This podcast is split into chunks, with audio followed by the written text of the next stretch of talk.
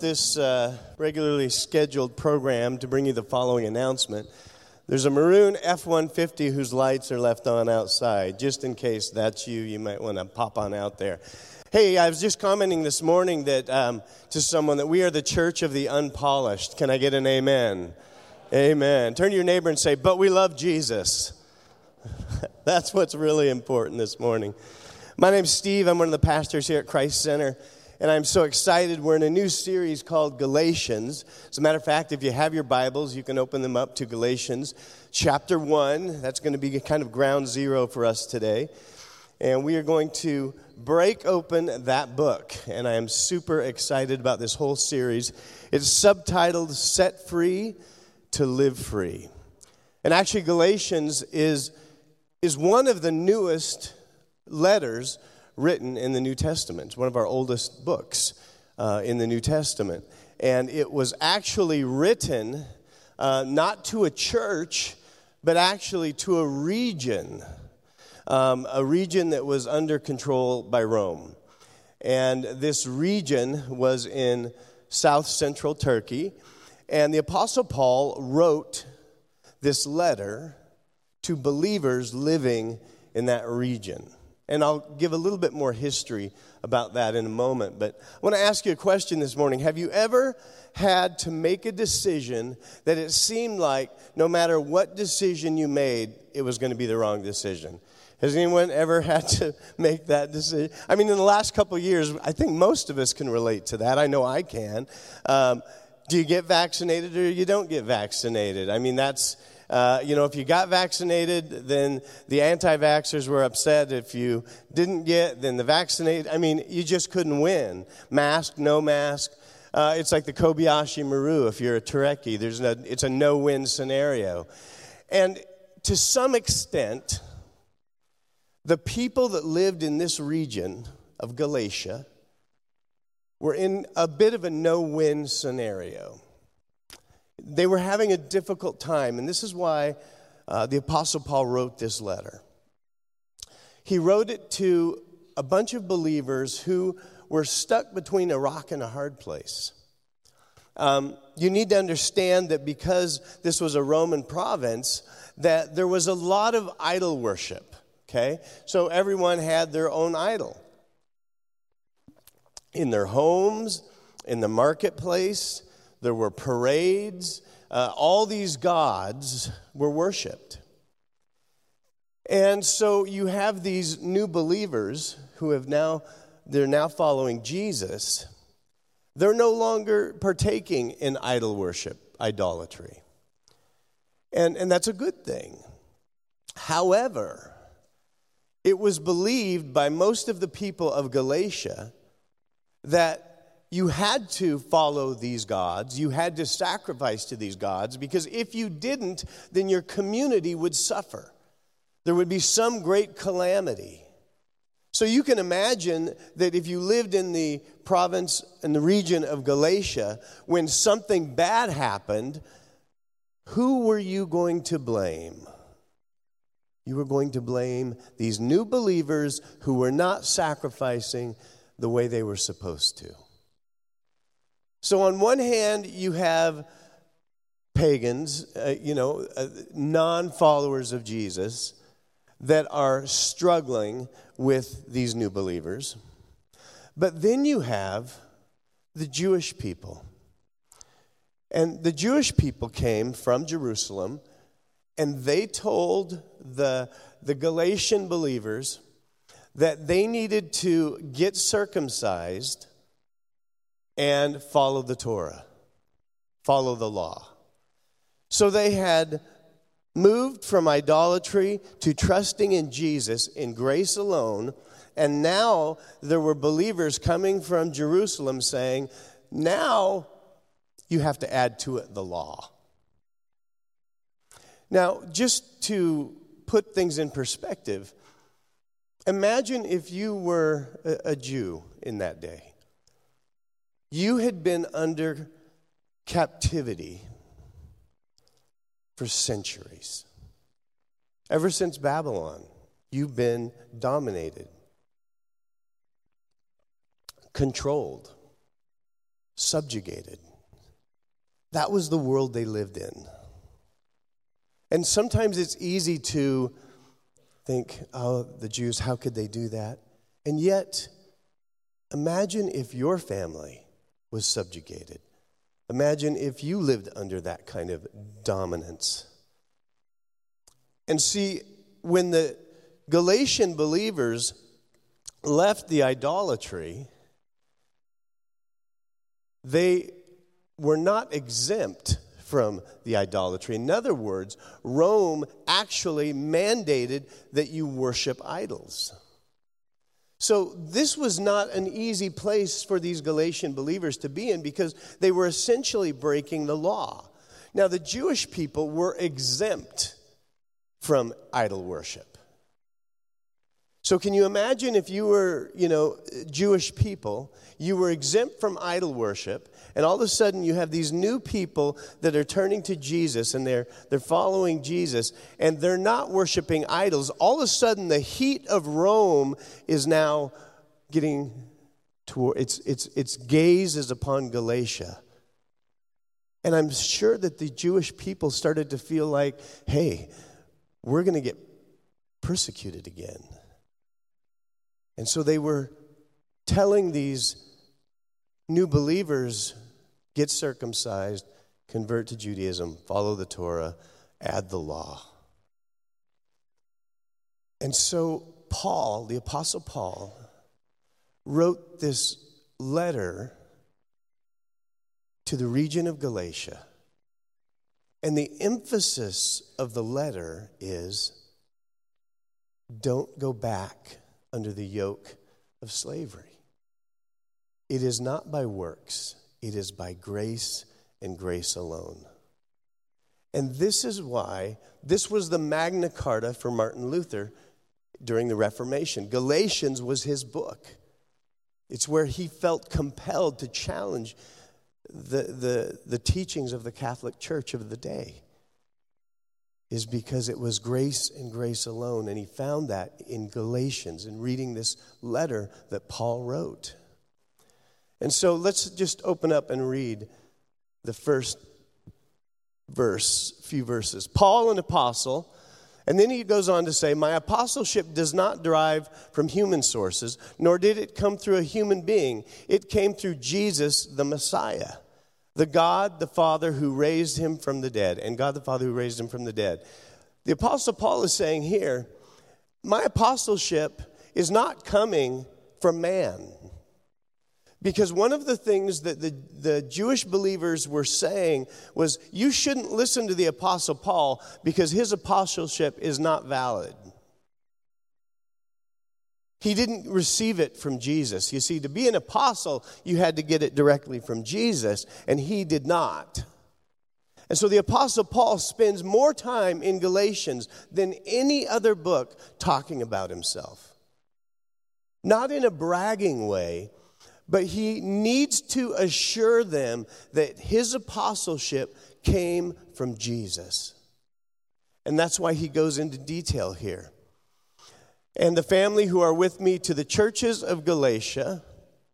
Grace to you and peace from God our Father and Jesus the Messiah our Lord, who gave himself for our sins to rescue us from the present evil age, according to the will of God our Father, to whom be glory to the ages of ages. Amen. I want to pause there for a moment because I want you to understand something. In the Bible, you're going to see a couple phrases, especially in the New Testament. It's this present evil age and the age to come. You're going to see that sprinkled throughout the New Testament. Because for first century believers in Jesus and for Jews, and by the way, Paul did not look at himself as someone that converted from Judaism to Christianity. To him, it was the same. And it should be to us as well. He was a son of Abraham. And so, when you see rescue us from this present evil age, what it means is that the, the Jewish people believed that they were currently in an evil age. That since the Babylonian captivity, for centuries, they had been under domination. But that one day the Messiah would come and he would deliver them, rescue them from this present evil age. So they believed in two ages uh, the present evil age in which they were living, and then the age to come where the Messiah would come and there would be a new creation. And so that's why Paul makes it clear here. He gave himself for our sins to rescue us from this present evil age. He would usher in a new creation. A lot of times, as Western believers, we tend to think about when we die, we go to heaven. And that's true. I believe that with all my heart. But for the first century believer, they didn't look at it quite like that. In other words, their emphasis was not on going to heaven. Their emphasis uh, was that when the Messiah came, God would begin again his creation. And that actually, God would dwell with man and bring down a new heaven and a new earth, and there would be a new creation. It would spring forth from the resurrection of the Messiah. And things would change in the world. Where there was hate, there would be love. Where there was greed, there would be generosity. And the world would begin to change. And do you understand that that's where we come in? You see, even though Jesus' body ascended into heaven, the body of Christ remains. That's you and me. And we ought to be about ushering in this new creation. Now, obviously, it will be fulfilled when Jesus returns, but in the meantime, it's somewhat easy for us as believers to just have this escape mentality. Oh, I can't wait for the Lord to return. Ah, the trumpet will sound and we'll be. God wants us to be interested right now in loving our neighbor. He wants us to be interested right now in taking care of the needy. He wants us right now to get rid of racism. He wants us right now to be united. He wants us right now to love each other. He wants that new creation to spring forth through us by the power of the Holy Spirit. And that's what Paul believed. And that's why he intertwined that throughout the book of Galatians, and we're going to see more of that. But I want to make a few points out of Galatians chapter 1 that I think are key for us today. And chapters 1 and 2 are kind of a long introduction into Galatians. And then he moves into how does this new creation come about? How do we live in such a way that it springs forth this new creation that God wants to usher in? But until we get there, uh, we're going to review one and two. And you might think, well, let's hurry and get through one and two and get to the meat. Except that there's so much good stuff in chapters one and two. And so we don't want to overlook them. Number one, God set Paul apart for his apostleship before he was ever born. Paul was not a reaction um, to a bunch of slow disciples that were not getting out into the world and spreading the world, you know, the gospel into the whole world. That's not why God called the apostle Paul. It, it was not this knee-jerk reaction because these guys are not doing it. No. The apostle Paul was called from before the beginning of the world. God knew he would be there and he planned for him to be there. And it says in Scripture, but when he who had set me apart before I was born, and who called me by his grace was pleased to reveal his son to me in order that I might preach him among the Gentiles. I did not immediately consult with anyone. See, Paul was called before he was ever born. what does that have to do with you and I? Well, let's go on. But the Lord, for we are his workmanship, created in Christ Jesus for good works. This is talking about us, which God prepared beforehand that we should walk in them. So just as the Apostle Paul was called, you are also called. you are also created for good works. But the Lord said to Ananias, Go, this man is my chosen instrument to proclaim my name to the Gentiles and their kings and to the people of Israel. Uh, you get in the sense that he's chosen, he's called. And then it goes on to say this You did not choose me, again, talking to you and I, but I chose you and appointed you that you would go and bear fruit and that your fruit would remain so that whatever you ask of my Father in the name in, in my name he may give to you. You see, he was chosen and he was called. You are chosen and you are called. And there's a Greek word, and both the word chosen and called come from this Greek word. It's, it's a word that um, is simply enlego in the Greek, and it means to call out. But it's not just, uh, you know, to randomly call out but it's actually to be called out of a group. So it was like when you were in grade school. I don't know if you remember this, and maybe they don't even do this anymore, but I remember we had a game called Soakum where you basically throw the, it's like dodgeball. And I remember being in a line of people, and there'd be two over, people over there, and they would start selecting, and you were just praying that you wouldn't be the last person selected. How many of you were the last person selected? I was toward the end. But that's what it, this word means it means to be called out of a group of people. In the classical Greek, this word is actually used to describe a small band of soldiers called out of an army to go do a specific task. That's what the word called means. In Lego. You have been in Lego. You have been called. You have been chosen by God before you were ever born. And you might sit here in this room thinking, that just can't be. It is. It is true. It is good news that you were planned with a purpose. A purpose that is so significant that if it's not done, there will be something left undone in the world because God is truly counting on you. It says in the scriptures, I looked for someone to stand in the gap, but, but I could find no one to do it. And so my judgment fell. See, there was someone that was supposed to stand in the gap, but they didn't do it. God has called each of us. I don't know what your calling is. I don't know what you've been chosen to do. But I do believe if you seek God, He will reveal it to you.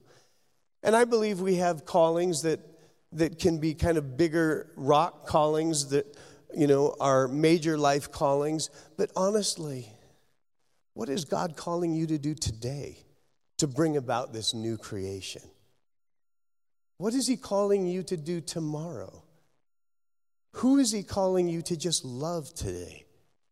It's not like God just dropped, you know, something in my lap and said, "You're going to go preach to people." You know, it started with a daily listening to him and saying, "God, what would you have me do today? What would you have me to do today?" And the more I listened, the more I recognized his voice. And the more I heard him, the more I felt the enleko of God, the called out, the chosen. And I believe the same is true for you, just as it was for the Apostle Paul. He was a man just like we are, he was a human, but God empowered him, and he wants to empower you as well. God called Paul during a time where it would seem like he was the most um, difficult to reach. I mean, he was actually on his way to murder Christians when Jesus actually knocked him off his horse and spoke to him. Why do I bring that up? I, I bring that up because you might be praying for someone right now, and you might think it is impossible that they would ever come to know the Lord. Oh man, I tell you what, I have thought that. And yet, as I've continued to pray and I've continued to have faith, continued to ignore my feelings and, and believe even when my feelings were telling me otherwise. I've seen people that I thought it would be impossible for them to come to faith, and yet they did.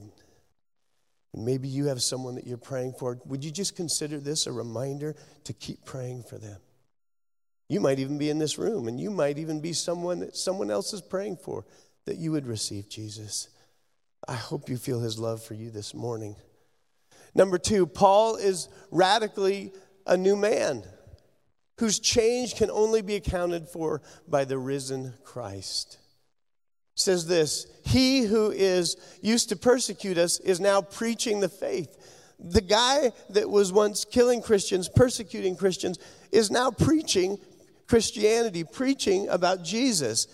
He once tried to destroy, and they glorified God because of me. His life radically changed through coming to Jesus. He went from someone that was hostile, someone that was just trying to live the, the best possible life he could live according to the law.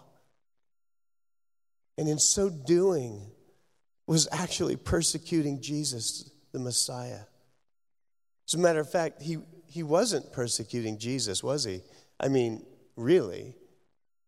And yet Jesus says, Why are you persecuting me? Who is he killing? Who is Paul killing? His name was Saul at the time, later changed to Paul, but Saul was actually killing believers.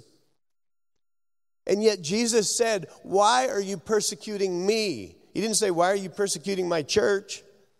He didn't say, Why are you persecuting believers? He says, Why are you persecuting me? He who touches one of mine touches the apple of my eye because I love them so much. You see, Jesus so identifies with us. He calls us the body of Christ. We are his ambassadors on this planet. Every one of us. He has no hands but ours, no feet but ours, no voice but ours, no eyes but ours.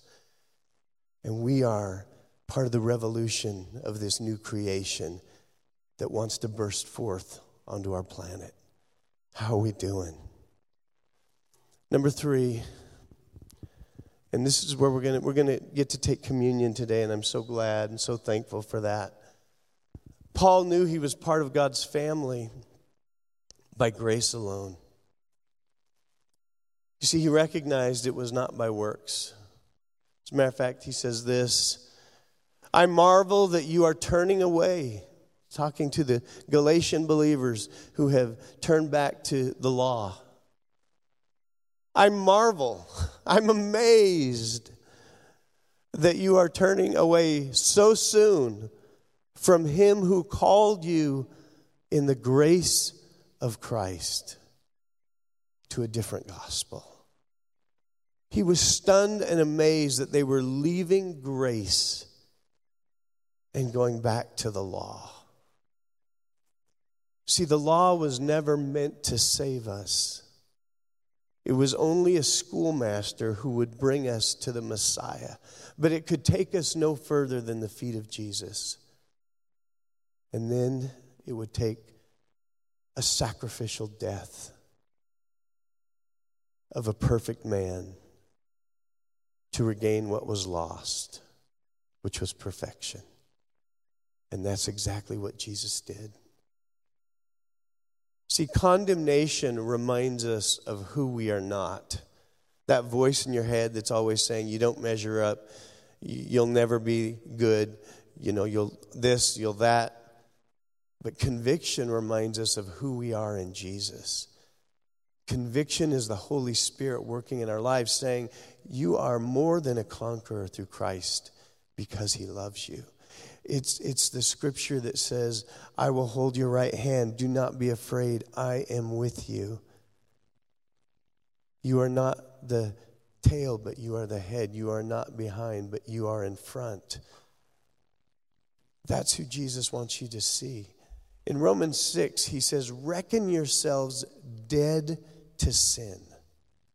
Reckon yourselves dead to sin. What does that mean? It means that the same faith that you had when you accepted Jesus, use that faith to believe that you can overcome sin in your life. You see, the resurrection power of Jesus is, has been born in all those who have called upon his name. And he says, If you have died with me, then you have also risen with me. Did you hear that? If you've died with me, then you've also risen with me. In other words, the power to overcome sin, it is within all of us, and we have to believe it. We have to walk in it. We do not live in worthy world, we live in graceland. That's just the reality.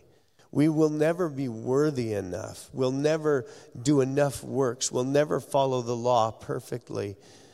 And, and sometimes making a list of do's and don'ts actually gives power to sin because your focus is on sin.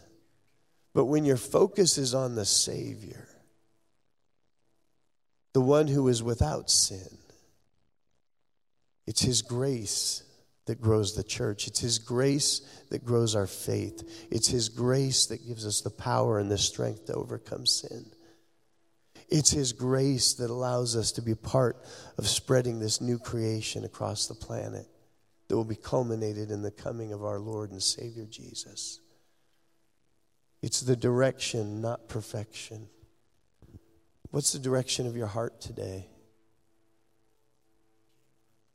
Are you serving the Lord, loving Him, receiving His grace, or are you trying to earn it? You can never earn it. Just this week, um, I had my infusion. I get it every three weeks, and they, Katie gently, Seacrest puts the IV in and puts my, what I call my go juice in, in my body, my antibodies. And uh, I'm tethered to this machine that's on a roller. And so I'm kind of limited to where I can go. And so I'll just kind of take my dance partner around with me throughout the day as I'm getting this stuff put in my body. And uh, at some point when I'm done, she'll come over and she'll remove the IV and she'll take it out. And this last week, I knew I needed to come downstairs, but I was upstairs in our office and I had been up there all day. You know, I had meetings and I was meeting with people, and so I was walking back and forth with my dance partner. Um, but I never came downstairs because it's too difficult to get that thing down the stairs. But I needed to come downstairs,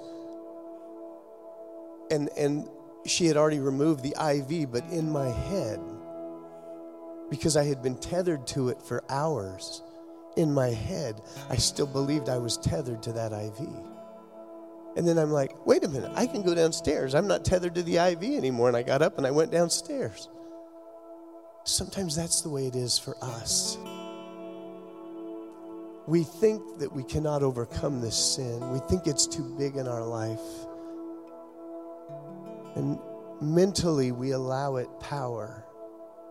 But Jesus said, my grace is sufficient for you.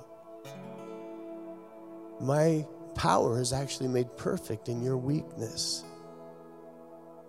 He says that you have been buried with him, and if you've been buried with him, then you've been raised with him. Reckon yourselves dead to sin. Believe it.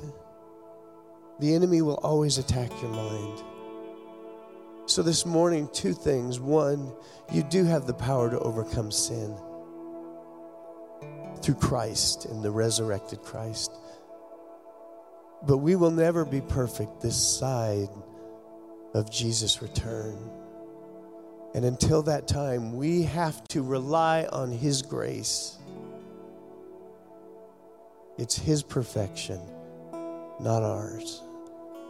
So do me a favor, would you take out your elements of communion this morning? And if you didn't receive any this morning, just raise your hand. Someone will bring you one by.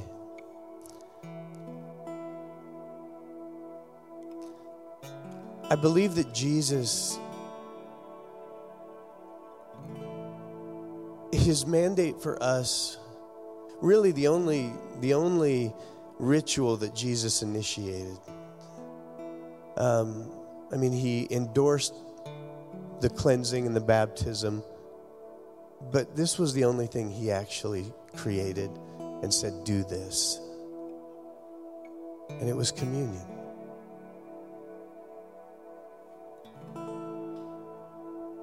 And communion is a time where we get a chance to remember. Remember that we're not perfect. But God is not looking for perfection, He's looking for the direction of your heart towards Him. When Adam was six years old, my oldest, and Micah was two, um, we had this thing that we'd do as dad and son, Adam and I.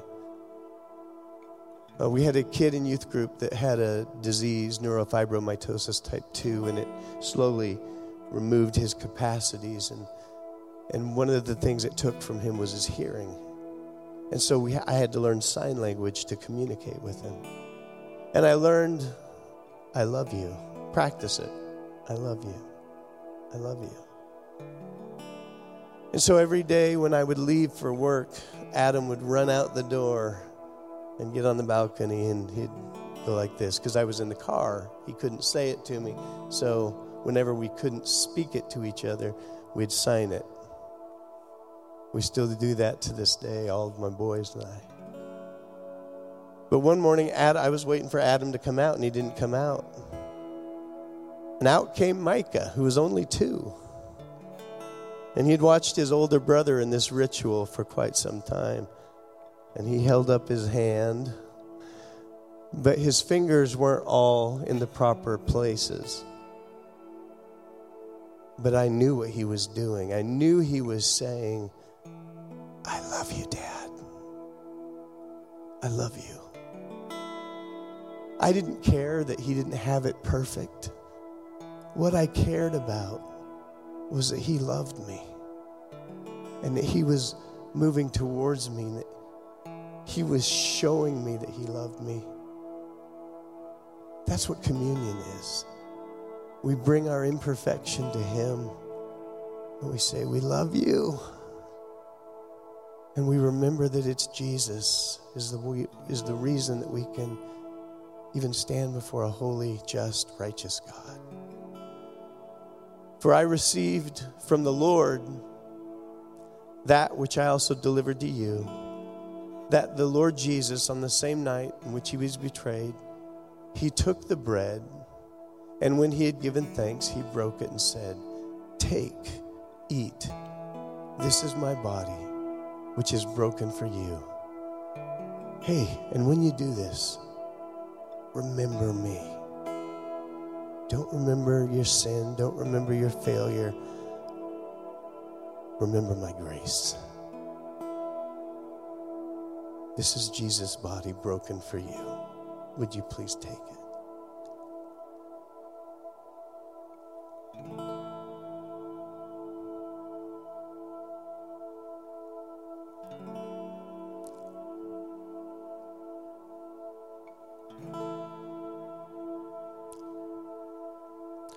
In the same manner, he also took the cup after supper, saying, This cup is the new covenant in my blood. This do as often as you drink it in remembrance of me. For as often as you eat this bread and drink this cup, you proclaim the Lord's death. You proclaim the Lord's death until he comes. Until he comes. When we do this, we are reminding anyone who would watch that it is not about us, it's about Jesus. And we also remind people he's coming back.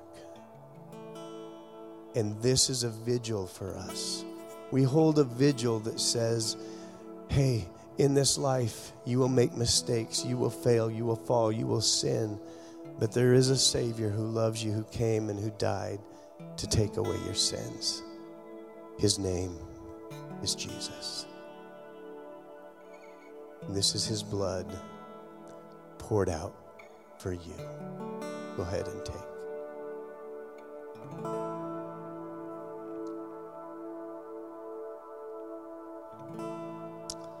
Just bow your heads if you would. Lord, this morning,